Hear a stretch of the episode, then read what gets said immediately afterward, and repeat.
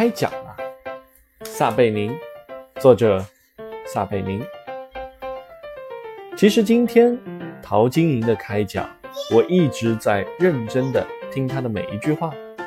听你们年轻人问的每一个问题。我可以告诉你们，我们这个节目绝对不告诉年轻人，说今天这个社会长相不是那么出众的孩子，一定能够成功的站在舞台中心。我绝对不会告诉你这一条，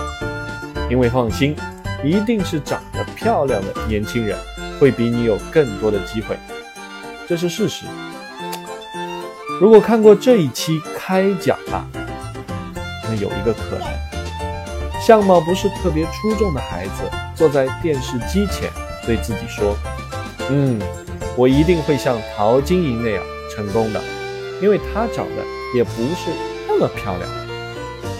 错，我要告诉你，你应该对自己说：“我一定会像陶晶莹那样成功的，因为她爱她自己，她对自己充满了自信，她从来不放弃自己，从来不放弃努力，她要做到这些，修炼好自己的内在，让魅力散发出来，你才有可能说和他一样。”